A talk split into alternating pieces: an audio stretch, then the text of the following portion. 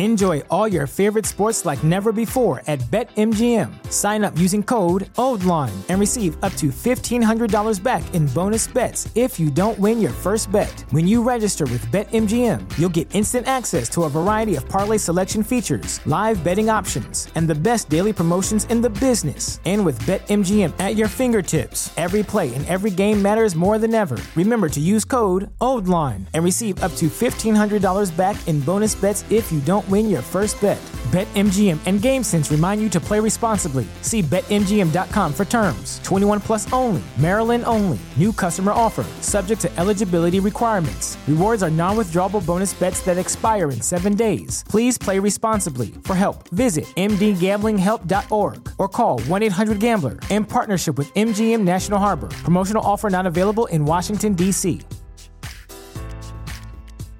Say goodbye to your credit card rewards. Greedy corporate mega stores, led by Walmart and Target, are pushing for a law in Congress to take away your hard earned cash back and travel points to line their pockets. The Durbin Marshall credit card bill would enact harmful credit card routing mandates that would end credit card rewards as we know it. If you love your credit card rewards, tell your lawmakers hands off my rewards. Tell them to oppose the Durbin Marshall credit card bill.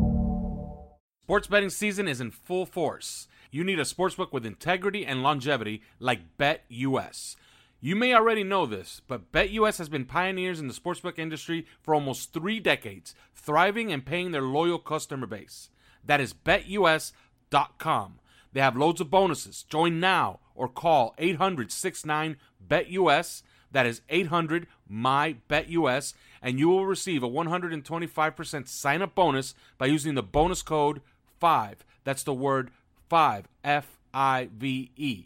They also have re up and referral bonuses as well. Follow my lead and open an account with BetUS. You bet, you win, you get paid. BetUS. Let me tell you about Underdog Fantasy. Underdog Fantasy is the best and easiest way to play fantasy football this season. Just draft. No need to worry about waivers, lineups, or injuries. Underdog Fantasy handles it all for you. Go to UnderdogFantasy.com or download the app, draft a season long best ball team, and that's it. No in season management. You can even bring over your home league over to UnderdogFantasy.com. You get $25 upon sign up so you can take a free shot at a million dollar grand prize for their fantasy football tournament. Again, you get $25 free in bonus cash when you use the code 5RSN to sign up. It has never been easier to take a shot at a million dollar prize in their Best Ball Mania tournament. Go to UnderdogFantasy.com, the App Store, or Google Play Store. Use the promo code 5RSN and get $25 in bonus cash. Sign up today. U Break Wheel Fix is a wheel repair and remanufacturing company with over 20 years of experience. They specialize in complete wheel repair, repairing wheels from curb rash, bends, and cracks. They also specialize in refinishing from polishing, machining, and custom colors that will suit your car's needs. Lastly, U Break Wheel Fix offers a full array of factory and custom wheel and tire applications. Contact them at 305 748 0112. That's 305 748 0112 or at U Break Wheel Fix on all social platforms. This show is brought to you by Lewis Peters State Farm, agency representing the number one auto and home insurer in the United States for more than 60 years combined experience in the insurance industry. Local agents that understand South Florida's unique market. You have access to them 24 7, walk in, call in, click in through lewispeters.com. You can find them online on social media at SF Agent Peters or you can call at 305 275 5585. Remember, lewispeters.com. Welcome to Three Yards Per Carry, a podcast covering the Miami Dolphins and the NFL. Now, here's your hosts, Chris, Alf, and Simon. And we're on, and welcome to another edition of Three Yards Per Carry. I'm Alfredo Artiaga. Simon Clancy is here. Chris Kaufman is not because they're installing an electrical panel at his house. Convenient excuse, I would say. We're toughing it out though. Me and Simon, Simon and I, we're we're here. We're we're playing hurt today, right, Simon? Um, yeah, I'm hurt. I'm always hurt. who, who hurt you? Who hurt me? Oh God. Uh, well, it seemed well nobody hurt me, but it seemed like everybody wanted to kill me yesterday. Like you know, like I lost the game. It was my fault. They lost the game. Like I played. But yeah, it was pretty hostile place on Twitter yesterday. I don't know if you noticed. Mm, I mean, I don't. I don't care. I don't care what people say on social media. I mean, you know, unless yeah. it's me saying it, I don't care. Yeah, but this show is brought to you by Manscaped. Use promo code 5RSN to get 20% off your entire order. All right, Simon, let's get to this this fiasco yesterday. What a disaster. Wow. It was Do you know everything was bad about it? Even the field looked terrible. It did. Do you know what I mean? It did. Even the turf looked terrible. Um, uh, everything was bad. I mean, I, I, there is a sense, isn't there? I always think with these things that, you know, like last week it was, oh, we're on the road, we beat the Patriots in Foxborough, we're going deep in the playoffs. And this week it's like, burn everything, sack everybody, we're all going to die. The truth probably lies somewhere in the middle. You know, we're, we're, we're obviously not a bad football team we obviously do not match up very well against Buffalo. That's a fact. Both yeah, offensively, it, that's over with. Just yeah. The, the, worst thing is though, that, and the thing that would concern me, and actually concerns me more than the thirty-five nothing defeat, is the fact that coaches haven't managed to work out the fact that we are not a good matchup and haven't been able to adjust to that. That's the critical thing for me. That the, the, the lack of adjustments to make us better against that team you know, and, and, this was on a day where Josh Allen, a legitimate MVP candidate, had a pretty poor day. You know, he had two or three throws that were, you know, really good, but generally, you know, he didn't have a very good day yesterday, and yet they put up 35 on us, and we, you know, I mean, that was that was a hideous performance, but it would concern me that we just don't seem to have any answers to the questions that that Sean McDermott poses. Yeah, they they uh, they held Buffalo to the lowest uh, yards total in six years. Mm. 314 yards. What's they got two turnovers. Yeah, what's frustrating is that, you know, even down 14 nothing, you're still well in that ball game. Do you know what I mean? It's like Yeah, Parker know, drops you, you, all yeah. of this happened. Check this out, Simon. All of this happened while the score was 14 nothing. Parker dropped a touchdown in the end zone. Jakeem Grant fumbled at the five yard line and Albert Wilson dropped the pass at the two yard line. yep, you have the bad Brissett interception when you're driving. You know, you just mentioned the Parker drop uh, and the and the Wilson drop and the Grant drop or fumble. Then you have then they punt to you and Jaylen Waddle gets the ball in midfield. He fumbles as well, and yeah. it's just like you, you're still significantly in that ball game at that point, but you know, I mean, there are many, many questions, and obviously the three of us have been digging around with our sources. And for those of you that are listening on, or you know, can follow us on OnlyFins, then um, you know, you'll you'll sort of see a lot of the stuff that we talked about, and some intriguing stuff that that came out of um, certainly a few of our sources today um, about the pressure that is obviously now on Chris Grier. And look, it's something nobody wants to be the smart ass. And, you know, people accused me yesterday of being a smart ass and whatever. And, uh, you know, I want the Dolphins to go 16 and 0, win every game of the playoffs, uh, win the Super Bowl. But I'm also not stupid enough to think that that's going to happen. Um, and I'm also not stupid enough to think that this team is not significantly flawed. And I have been saying it for a while. But I also don't get any joy from saying that it's a flawed team. I don't sit here every week and think, yes, you know, the Dolphins lost 35 nothing. I can look smart on the podcast. That's not really how life works. But, you know, there is an element to me, and I mentioned it a couple of times, that these players, that Chris Grier, you know, when you do a, when you do a, um, when you tear it all down and you re- rebuild it in the way, in the dramatic way that the Dolphins did, not only in draft, in the draft, but also with free agency money and free agency capital and cap space you have to get it right. And you have to get it right for a number of reasons. One, by the very nature of the fact that you have to get it right. But secondarily, you have to get it right by drafting the right players. And it's becoming patently obvious now that that hasn't happened. It's becoming really more and more difficult week by week to see where the Dolphins um, difference makers are coming. You know, you, you go back and look. I mean, God, I look today at the. Tw- I mean, look at the 2017 draft. I know that's not all on Chris Grier, but Charles Harris, Raekwon McMillan, Cordrea Tankersley, Isaac Asiata, Davin Godchild, Vincent Taylor, Isaiah Ford. I mean, that is pretty bad. But the, the worst of the indictment is that if you tear the team down and your two best players three years into essentially a rebuild or two and a half years into a rebuild are a kicker and a guy that was drafted in the second round in 2016, that is a damning indictment of everything that you've done, right? The, mm-hmm. the fact that you have two all pro players or three all pro players, but two of them now play for other teams because you deemed it unnecessary for them to still be on the team you know, I sort of semi jokingly tweeted yesterday about maybe we should have kept Laremy Tunsil. But the more you think about it, the more you think, huh? you know, and I'm never going to, you know, I, I know that there were mitigating circumstances, uh, and I, am sure that Minkah didn't cover himself in glory, but I'm never going to get past the idea that we got rid of him just because we were so inflexible in terms of a coaching staff. And look, Brian Flores has a lot of good things about him, but he is incredibly stubborn. We know he's incredibly stubborn.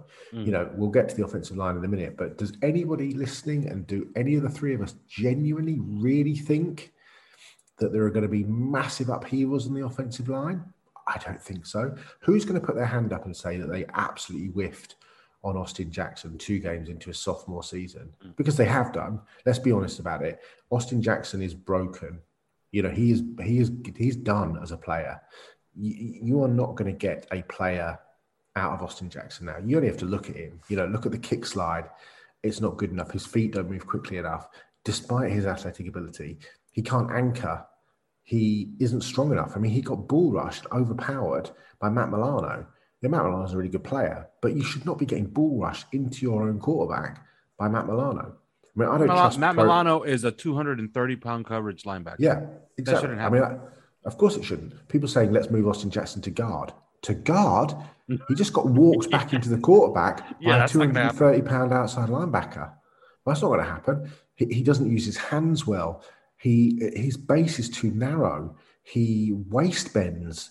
Uh, I mean, there was one stage he gave up a sack yesterday, and he literally threw the def- he got beaten so badly, and he was off balance that he threw the defensive end into Jacoby Brissett for the sack. It was like he was playing bowls. I mean, the only thing that was missing was those funny shoes that they make you wear, the the bowling um, the bowling lanes. It was there's one rep. There was one rep where Austin Jackson is. I think it was against Greg Rousseau, and Rousseau doesn't get the sack, but Jacoby Brissett sees it. Like you can almost see Jacoby Brissett saying, "Okay, here it comes. I know what I'm doing. I'm going to sidestep this rush." Yeah. Because if I don't sidestep it, Greg Rousseau is going to take my head off. But if you watch the rep, Austin Jackson seems surprised that pass rushers can go inside. that that offensive line has to be. I mean, I, again, I take no joy in saying this, but it has to be one of the worst offensive lines I've seen in the NFL in a very long time. Um, you know, I spoke to somebody within the Dolphins front office area today who said that um, finger crossing over certain players has now become sweaty palms over certain players, and Austin Jackson is front and center on that list. You let's be let's be honest, and you know we'll see whether or not he can back it up tonight against Green Bay. But Penei Sewell looked very very good last week at left tackle mm-hmm. for Detroit. Rashawn Slater has played two games for the Chargers and looks like an looks like an All Pro, like an absolute All Pro. The Dolphins essentially uh, uh, traded down and then gave up a first round pick to move back up and get Jaylen Waddle, who looks fun, but you know he, he, looks like he's going to be a significant contributor. But let's not forget Jaylen Waddle's dropped three passes and had a fumble in mm-hmm. two games. You watched Rondale Moore yesterday for the Cardinals. Um, you know, the Dolphins could have drafted Rashawn Slater and then come back and drafted Rondale Moore, uh, and things would probably have looked significantly different. So, yeah, there's just, I mean, there's so many alleyways that, with which we can go down. Chris Grier has got to be on the hot seat for the just the terrible front office decisions that he's yeah, made, and he absolutely. has made. You know, I mean, let's let's break it down. I mean, Raekwon's upside is massive. Okay, Raekwon Davis's upside is massive, but at the moment, that's all it is. It's just upside. Jackson, I don't believe is redeemable. He gave up nine hurries yesterday. I mean, there are there are left tackle David Bakhtiari has not given up nine hurries in the last two seasons. You know, he doesn't look strong enough. He can't anchor. He can't use his feet. He bends at the waist, as we mentioned. But if you watch him at USC, this is what he did. You go back and watch against Utah, against Bradlee Anae. This this is Austin Jackson all over. You know, you look at. I mean, who else is there? You know, Brandon Jones. You know, he's he's fine. You know, Waddle fine. Holland looks like a good player, but don't forget this is a system that doesn't make stars out of safeties. Jackson again atrocious. Jury is completely out on Tua. You know, it's let's be honest, it's completely out on him. As much as we like him, it's completely out on him, and it doesn't make it any better that Justin Herbert looks like a future Hall of Famer as every week goes by. You know, he made a couple of throws yesterday. You're just like, good God, that's just sick. Yeah, but he also you know, made, he, he, he, also has four interceptions this year, and all of them into the end zone. Yeah. I mean, Robert Hunt seems to have regressed. Noah Igbinoghene has been a healthy scratch for two weeks running. We just said about Raekwon, the journey is out. Brandon Jones is okay. Kindley is average, but he looks to have regressed. Christian Wilkins is solid, but he's unspectacular. You know, how many how many times does Christian Wilkins make a big play? I mean, he doesn't. He plays well. You know, Deiter is below average. I mean, he's you know, he played okay yesterday, but he's below average. It's hard to judge his current crop, and it's unfair to judge his current crop on two games. But I mean, Jaelan Phillips looks miles away. You know, Hunter Long was a healthy scratch yesterday, and if Eichenberg can't beat out the detritus that's on that line as it is, then what does that say about him? Or what does it say about the stubbornness that we've already talked about about Brian Flores? So I don't know, but there are significant questions that need answering. And I think, and in fact, I know, and we know that as the three of us, that Chris Grier is beginning to feel some significant heat under his feet, as he should, as he should, because this tear down and rebuild looks to have failed in a quite dramatic and unmitigated disaster style fashion you know you've got to hit on you've got to hit on 40 50% of the players and they've hit on i mean what 5% 6% of the players? I mean it's i mean it's drastic. It's well i would look at like if we're, just going to judge uh, this regime as it came in they've had what i would call moderately good drafts. The problem is in 2020 that first round those three first round picks yeah. right now they're not getting dividends uh, what they have in their quarterback, Tua Tagovailoa, has been an average quarterback, an average NFL starter is what they've gotten so far. That's not what they drafted, fifth overall. Austin Jackson's an absolute disaster. Yeah. Noah Igbinoghene doesn't play. So it's like essentially you drafted, you used the 30th overall for nothing. Robert Hunt, they love. He's played he played okay against New England. He played bad yesterday. Raekwon Davis, we all like. Brandon Jones, we like. So we're talking about, yeah, they're hitting at about league average on their draft picks. They really love this draft they just had, but we can't judge it for a year. Hmm. The 2019 draft, like you said, it's just it's serviceable players. You got Andrew Van Ginkel in there, who's a nice player, had a good game yesterday. You know, Myles Gaskin, who's a decent player. Christian Wilkins, who's a he's a lunch pail guy. He's like a glue guy. A lot of their good work has been on the defensive side of the ball in free agency with you know Byron Jones, Eric Rowe, Emmanuel Ogbah, those guys are the nucleus of what's a decent defense yeah. and really a, a, good secondary. So they did some work on the defensive side of the ball. This reminds me of the Jimmy Johnson era where they could get the defensive side of the ball right consistently. And the offense was an unmitigated disaster year after year after year, no matter what they tried. And so far, what have they what have they gotten on the offensive side of the ball? That they didn't just go out and pay big dollars for. Will Fuller seems to he's going to come back this week. He's back at practice. We're we're glad to see that that he's over, or maybe he's not over his personal issue, but he's dealt with his personal issue and he's back this week. But on the offensive side of the ball, what do they have? An Adam Gase draft pick and Mike Gesicki that they can hang hang their hat on? Because the offensive line, there's nothing really to like there, really. Yeah, but I mean, you talk about Gesicki. I mean, what do you have? No catches in the first game. yeah, yeah, no target. You got them one target in, one in target the first, in the first game. game. what did he have? Maybe four catches on Sunday. Yeah, he had but, four on Sunday. Should, should, I tell you what else I find really disconcerting? Sorry, I'm just um, getting my charger for my laptop for anybody that thinks what on earth is going on. Um, what I think is equally as disconcerting is that one of the issues that we talked a little bit about on the podcast last season, but um, and I can't work out whether or not it, it's a, a, a factor. Um, sorry, I'm just plugging in. Whether it's a factor of the bad offensive line, but receivers cannot get open. You know, I watch games around the league on red zone and stuff. And, you know, at the moment, I just don't have any time to, to really sit down and study games like I normally do because of work, which hopefully will finish the next few days. But know, I watched the highlights of that Ravens Chiefs game. You got receivers running open all over the place, and you think, is that scheme? And if it is scheme, why consistently over the past five, six years have we not been able to do that?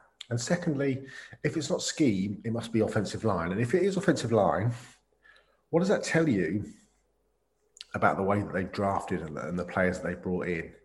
You know, you look last night, they weren't perfect last night at all, you know, but that, that Kansas City Chiefs offensive line is completely rebooted, and they went out and did it. They went out and you know they went out and and got the players. They targeted what what the issue was, and they did it. You look at the same with the Pittsburgh Steelers. They completely, mm. you know, they got rid of Andre Villanueva, uh, Alejandro Villanueva, who's now playing for the, for the Ravens, ironically.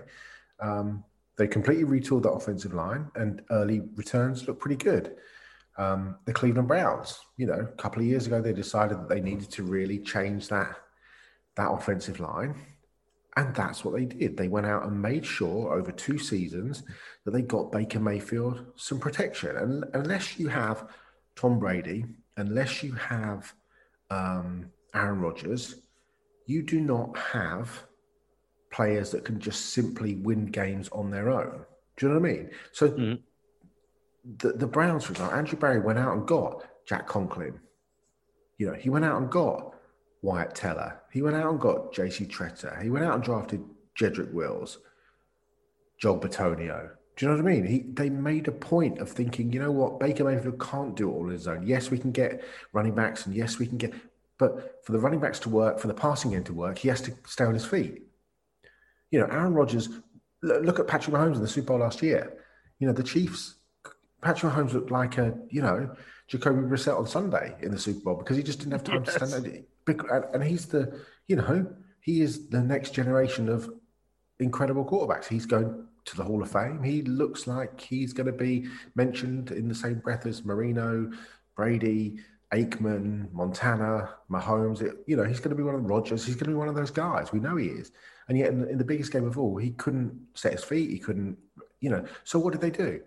What did Brett Veach go out and do? They retooled an offensive line. They traded for Orlando Brown. Yeah, they but you know what? Best... All of those teams that you mentioned did, and the Dolphins did not. None of those teams used seven draft picks to fill out five spots. Yeah, all of those teams spent big money on yeah. a real offensive lineman. But, and in the Chiefs' but, case, two offensive linemen, Orlando Brown and Joe Thuney, are extremely expensive. Yeah, that's what also, the Dolphins should have done. But get it right. Yeah, you've got you, you created all that cash for yourself. What did they do with it, really and truly? What did they do? They give it? well, they, they gave it to, to defensive backs. Jones. Defensive yeah. backs. Why? Because that's what they like. You know, the defensive side of know, the ball. I don't understand why you go out and pay that money for for for Byron Jones if you were going to draft Noah Igbinoghene. Do you mm. know what I mean? Now you, you you're in a situation now. You get to the end of this season. You're in a situation where Nik Needham is a free agent potentially. I think he's a restricted free agent. Um, you know, but somebody could put down a big offer for Nik Needham. You know, he's a start probably a starting cornerback in this league. You know, in a league of mm. you know an aerial league. That means Igbinoghene's got to play. If you keep Needham, are you really going to healthy scratch your 30th overall pick for the third season running? Do you know what I mean? Mm-hmm. Or are you going to continue to pay Byron Jones, or are you going to trade Byron? Jones? Are you going to trade Howard? You know, because at some point Igbinoghene's got to play. Otherwise, you look even more ridiculous than you currently do. Mm. So. Uh, I don't know. Like, I, to me, yesterday's result wasn't surprising for two reasons. One, that we already mentioned, which is that I don't think they match up very well. Two, I don't think this team is that good. I just don't. This team, like, you look at a team like Baltimore last night, okay? Baltimore expects to be good. Baltimore is built on a level of we are that good. We're one of the elite teams, and it doesn't matter who we lose, whether that's Marshall Yanda, whether that's you know, you look at the three running backs they lost. You know, J.K. Dobbins to the to the Achilles, Justice Hill, Gus Edwards to, to ACLs, or the other way around, whichever it was. Take Lamar out of the equation, they still have a better running game than the Dolphins do, and two, you know, two of those players they brought in as street free agents last week in Latavius Murray and in um, Devonta Freeman.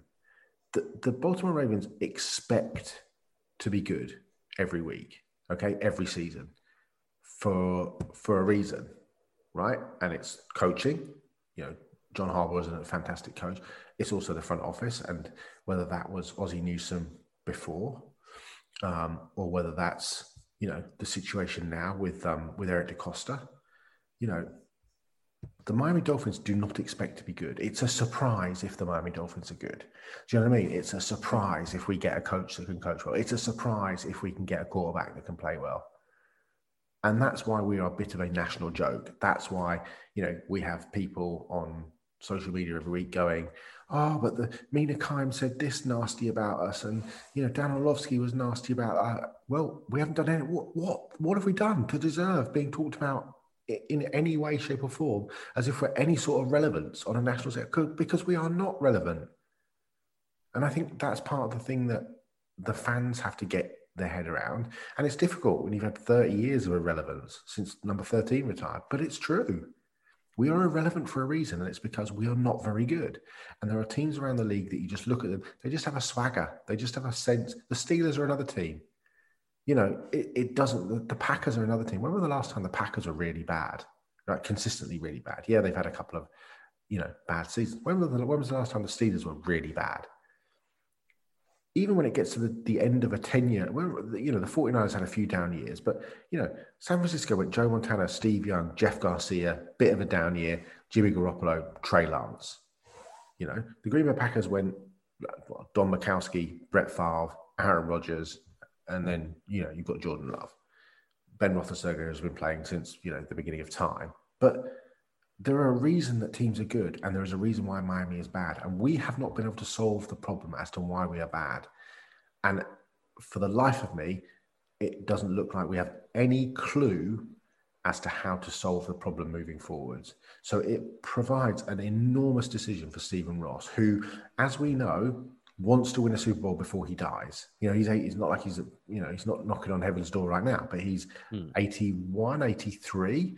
He has spent what I mean, when he's add it all together, what 500,000, 500 million, a billion dollars on his team? Uh, if, if, you throw in $2 stadium, billion. okay. Yeah. When you spend $2 billion for, for anything, you want some sort of return, right? If I put down $2 billion on an island, like Richard Branson's island, Necker, I get lovely beaches and palm trees. If I put $2 million down on a series of cars, I get to drive a Ferrari and a Porsche and a Lamborghini and a, you know, if I put two billion dollars down on a jet, well, you know, I get to fly all around the world in my own private company. I don't have to queue for you know baggage control and passport and stuff. If I put two billion pounds down on a sporting team and I get nothing in return, he has the right to be pissed off. You know, people say, "Oh, this is Stephen Ross's fault." I mean, the only fault of Stephen Ross is, is that he's been too loyal. You know, it is not Stephen Ross's fault that he's fantastic in business and his team is unsuccessful. Is he partially to blame? Possibly. But then, you know, why were uh, John Henry, for example? So, John Henry obviously owns the Boston Red Sox, but also owns my soccer team, uh, Liverpool. Hmm. Um, why? He also owned the Marlins down here for a brief. He also owned the Marlins. And, and the point I was going to make was so I assume that the Marlins weren't very good when he was the owner, right? Is that yeah, he sold yeah. it to a, a, horrific owner that then immediately won a World Series with. okay, okay. Jeffrey Loria. Jeff Loria. Oh, Loria is he's he's the Expos guy, wasn't he? Was yeah, he, he was. Uh, yeah. Uh, he's an art dealer. Yeah, he's one of the okay. worst owners in the history of sport, and he owns a, a World Series ring. okay, but when John Henry was the owner of the, the of the um of the Marlins, the Marlins weren't very good. He then bought the Red Sox, they obviously won a World Series for the first time since whenever it was, breaking the curse. It was 86 years. Yeah. And Liverpool, who are the team that I support, uh, won the league title for the, for the, Premier League title for the first time in 33 years. I've uh, won a mm-hmm. Champions League, so the European Cup the, for the best club teams in Europe um, under their tenure. So why are they good owners now? But why were they bad owners when they were with the? It, it, it's not just because it's not just a money thing. There are so many things that go into the that percolate into the pot. The reasons why you know team A is good, team B is bad. John Henry has solved the problem because he is clinical with his decision making, whether that's Theo, whatever his name was, Epstein, yeah, the Boston Red Sox, whether that was Brendan Rodgers, who was the manager of Liverpool, who took Liverpool to second in the Premier League. They lost the title, the closest they've ever come to winning it since 19, uh, 1990. They lost by four points in the end, but the, the title was in their hands and they blew it. Rodgers, 10 games into the, the following season, didn't start particularly well. He was sacked. John Henry made a decision to sack Brendan Rodgers and bring in Jurgen Klopp, who was arguably the best manager in Europe, who just left his team, Borussia Dortmund in Germany. Um, and mm-hmm. Liverpool in five years have been absolutely transformed. Won the league title, finished second, the highest points total of all time for a team that had won it, let alone to finish second. They won the Champions League. So Stephen Ross does not make quick fire decisions. We've seen that over history, whether that's, you know, Adam Gase, whether that all the way back in the day, you know, how, long did he keep Mike Tannenbaum around? And, you know, then he wasn't the GM, then he was somebody else, and he was moved into a different position in the front office. Then he became, you know, they invented titles for him. You know, he has got to be, time is running out for Stephen Ross in life, but time is running out for him uh, to keep piling money into this because at some point he's going to have to think, what's the point? What am I getting from this? Just to look like the camera cut yesterday to the three of them, Garfinkel, Marino, and Ross sat in the. It looked like they were at a funeral. And I tell you what it looked like. Not only did it look like it was a, a funeral, it looked like here we fucking go again. You know, what sort of indictment is that of the people that you pay money to to to because Ross had to buy into that tear down. You know, he had to buy into this massive rebuild. He knows he's not stupid. Tom Garfinkel is one of the smartest guys, you know, smartest guy in the room syndrome. That's Tom Garfinkel. He knows. Yeah. Marino mm-hmm. knows. They know that this rebuild has been bodged massively. You know, it could turn around because Tua could turn into the quarterback that we hope he does. But let's be totally honest. And all three of us take off our sort of Tua loving glasses because we all love the kid. We love him as a kid. We love him as a player. We loved him at Alabama. We, we we went hard for him. You know, I can remember tweeting out about how, how, I'd give up being a fan if we tweeted that if we drafted Justin Herbert, which was one of the most ludicrous things I've ever said. But at the time, you know, I was desperate for Tua. But let's be completely honest with ourselves. Peter King wrote it, wrote it today. The answer is still the question. And until we solve that quarterback question, and it's the reason why Deshaun Watson remains the, the break glass in emergency situation. Is he going to solve the offensive line? No. Is he going to solve the running game? No. Is he going to solve wide receivers creating separation? No. But he has something that a Miami quarterback hasn't had since Dan Marino was was in his pomp. Yeah, he's a top five quarterback in the NFL, and at some point, you know, the Dolphins might have to break. Well, that's that the that's glass. the break glass in case of emergency. Uh, yeah, and sometimes option. sometimes you've just got to, sometimes to me, it's getting to a point where Steve Ross is like, we're going to have to break this glass because I am now 83 years old or 81 years old. I have plowed $2 billion into this and I don't have an island and I don't have a jet and I don't yeah. have fancy cars. I have a team that is failing year after year after. If the Miami Dolphins were an actual business and not a sports team business, hmm. I mean, they'd have gone into liquidation years ago hmm. Because they're not good enough. They're not run well enough. There's no there's no well they start and stop they start and stop and they yeah. have success like every every but, but eight years su- or so success uh, how are we measuring success they've been to the playoffs twice since 2000 three times since 2000 is that right so the james mcknight we lost in the wild card against baltimore when james mcknight with the helmet catch where he caught the ball with his face mask then the, when we won the AFC East when Chad Pennington and then we lost in the first round. Yeah, to the Ravens, and then To the 2016 against. And the 2016, we lost to the Steelers when Matt Moore started because obviously Tannehill hurt his knee and we, we got knocked out in the first round. Yeah, and last year we So missed out on the last game of the season. That's not success. That's that's three times in 21 years. Even the sun shines on the dog's ass some days. That's that's it, really. I mean, Yeah, I think the it's only really. teams more abject Detroit, and there might be one other team, two other teams. There's not many other teams that have, have, have had a. As Well, I think the list the list with with equal droughts is somewhere around six or seven. There's six or seven teams. Buffalo was one of them before last year. Yeah, The, Buffalo hadn't won a playoff game like in twenty something odd twenty something odd odd years, and they pulled it off last year by winning a playoff game. they worked it out because they got the synergy between GM, ownership, coach, quarterback, stability of the offensive coordinator. Okay, the Pegulas, you know, doing what, excuse me, doing what Steve Ross did in terms of plowing money in, investing, being good owners, good leaders. Brandon Beane, excellent GM. Sean McDermott, terrific coach. Brian Daboll, outstanding, consistent offensive coordinator who's been there with Josh Allen. And he's guided Josh Allen from being this wild Wyoming quarterback who was throwing the ball all over the yard and out of bounds and, you know, 50 feet over people's heads and getting picked. He's turned him into a legitimate top five quarterback in the league. Yeah, and they also That's- figure out and they also figure out ways to win. When We can't when, even choose an offensive coordinator. Oh, we got three of them right now. Yeah, Well, we could choose them. Line, we've got we could choose them. line We just choose a lot of them. we just I mean- changing them. But what the Bills did yesterday is an example of of how Miami, where Miami has to get to. You have to get to the point where you can win in a bunch of different ways.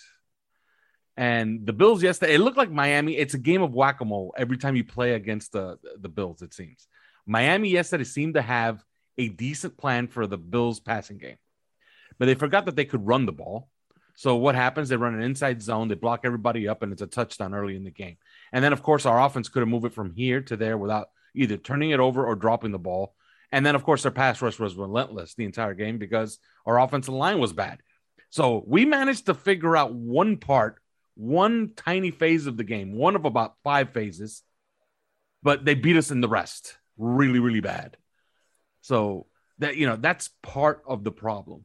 But like I said, I spoke to Brian McKinney once. The the um, oddly Yeah. enough, I had a conversation with him once, and I and I asked him, you know, you should you have like the bona fides to be a, a Hall of Famer, but you're not a Hall of Famer because you played in the NFC with six Hall of Fame left tackles, which they all went in. He's the odd man out, but he has like seven Pro Bowls. He's been an All Pro four times. But I spoke to him once, and I asked him about like a youth movement in the NFL, like if you tore down a team, and he said, "Look, I would put a a veteran starter at every unit because young guys just don't know. They all come in with their own preconceived notions, and the coaches can't be everywhere at once. And they're definitely not with the players. You cannot look at the offensive line. It's all, well, minus Jesse Davis, but let's face it, he shouldn't be starting. They're all first and second year players. When have you ever seen that in the NFL? Yeah. Where your entire offensive line are rookies or second year players? Yeah. It doesn't They're not very good exist. No. They tried to do something completely out of the box and it's blown up in their face. But the thing is, Alf, they had the chance to do it. They had the chance to fix it, and they blew it. They blew it so mm-hmm. spectacularly. And what's worse is that they drafted a subpar left tackle last year in Austin Jackson, and then essentially they ruled themselves out of Rashawn Slater and Sewell because they'd think already that, drafted. and to be honest with you, and I don't understand this one bit. We saw Liam Eichenberg play left tackle against the New England Patriots on the road. You know, uh, that crowd was pretty loud, so he has to listen to the cadence. He was feeling a little pressure. Okay, Liam Eichenberg was playing under considerable pressure for a rookie in Foxborough. He played fine. Guess what? Playing fine is enough right now. What is not enough is being an unmitigated disaster like Austin Jackson was. I don't know how you watch Liam Eichenberg play that first game and then watch Austin Jackson play the second game and then go into Las Vegas and Liam Eichenberg is not the left tackle. I don't understand it. You have your evidence. You have film tape of two games. Yeah, I think yesterday was in many ways more shambolic than that 59 point game the Ravens put up on us up on us in 2019. I think this was the most disappointing game.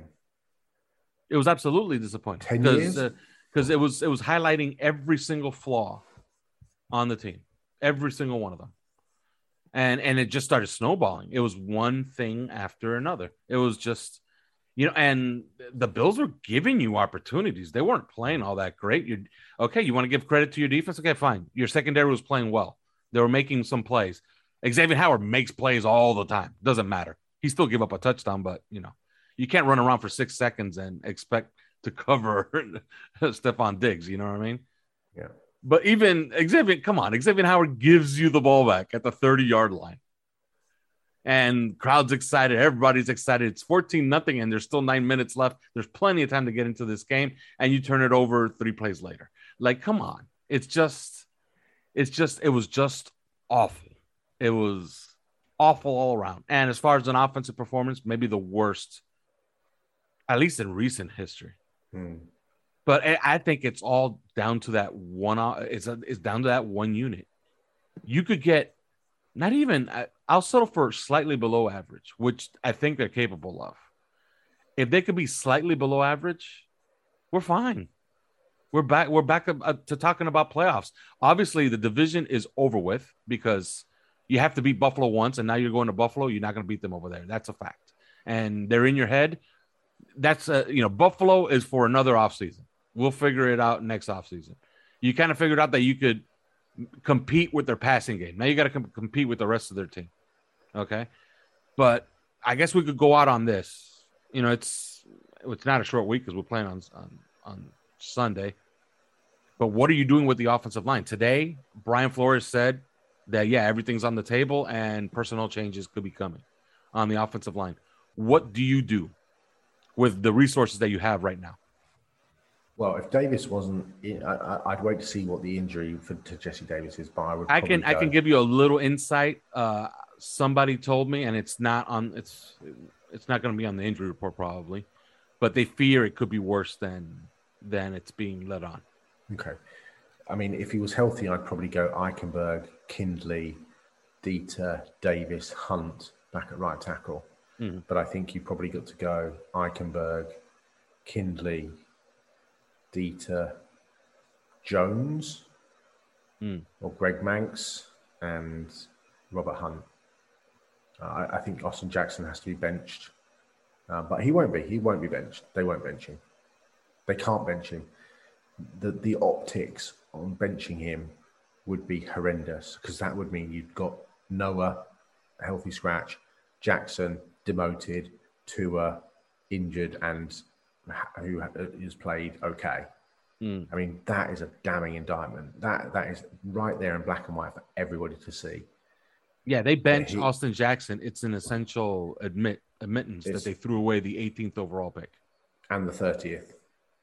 Possibly, yeah. The, the 30th, they have one training camp to save it. The 30th. That's next training camp. Noah Igbinoghene is not a starter. Next training camp, might as well start cutting him too, or trading him for like a six round pick. See see what you can salvage Yeah. out of that out of that draft pick. But yeah, Austin Jackson, I don't see how you can play him. He's unplayable at this point. He's just unplayable. And you have a guy in Tua Tagovailoa. Uh, you know, we've gotten some good news today. Will Fuller is back, although that won't matter if your offensive line can't give you a quarterback any time whatsoever. But we also got further good news that Tua Tagovailoa's all his tests came back negative. So it's about pain tolerance in the near term. In the long term, he's fine as long as he's not taking more hits, obviously. So if he plays on Sunday, you got to protect him. Yeah. And your best chance at protecting him is not playing Austin Jackson. That's just a fact. They got to do something. And the good thing is you got time. There's time. The only thing you do have on your time on your side is you have time. You have the trade deadline in a few weeks. You have a little free agent cash. There's a few guys that are legitimate uh, veterans that can actually give you average play, and average play is enough, sadly. But yeah, in the offseason, you got to talk about blowing up the entire offensive line. And if that's the case, you know who who's probably out of here as well.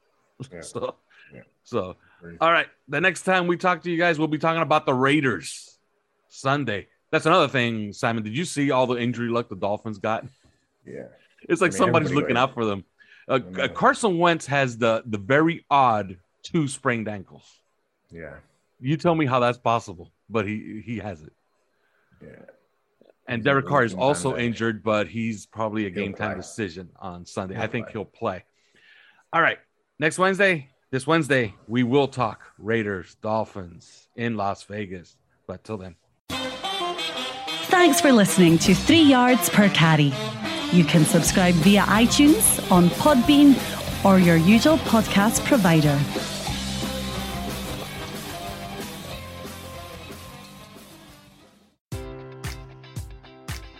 Enjoy all your favorite sports like never before at BetMGM. Sign up using code OldLine and receive up to $1,500 back in bonus bets if you don't win your first bet. When you register with BetMGM, you'll get instant access to a variety of parlay selection features, live betting options, and the best daily promotions in the business. And with BetMGM at your fingertips, every play and every game matters more than ever. Remember to use code OldLine and receive up to $1,500 back in bonus bets if you don't win your first bet.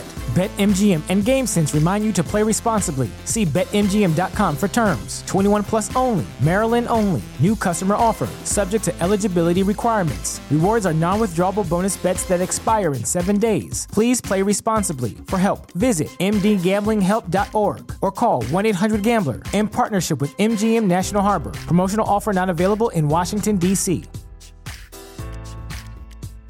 Say goodbye to your credit card rewards. Greedy corporate mega stores, led by Walmart and Target, are pushing for a law in Congress to take away your hard earned cash back and travel points to line their pockets. The Durbin Marshall credit card bill would enact harmful credit card routing mandates that would end credit card rewards as we know it. If you love your credit card rewards, tell your lawmakers hands off my rewards. Tell them to oppose the Durbin Marshall credit card bill.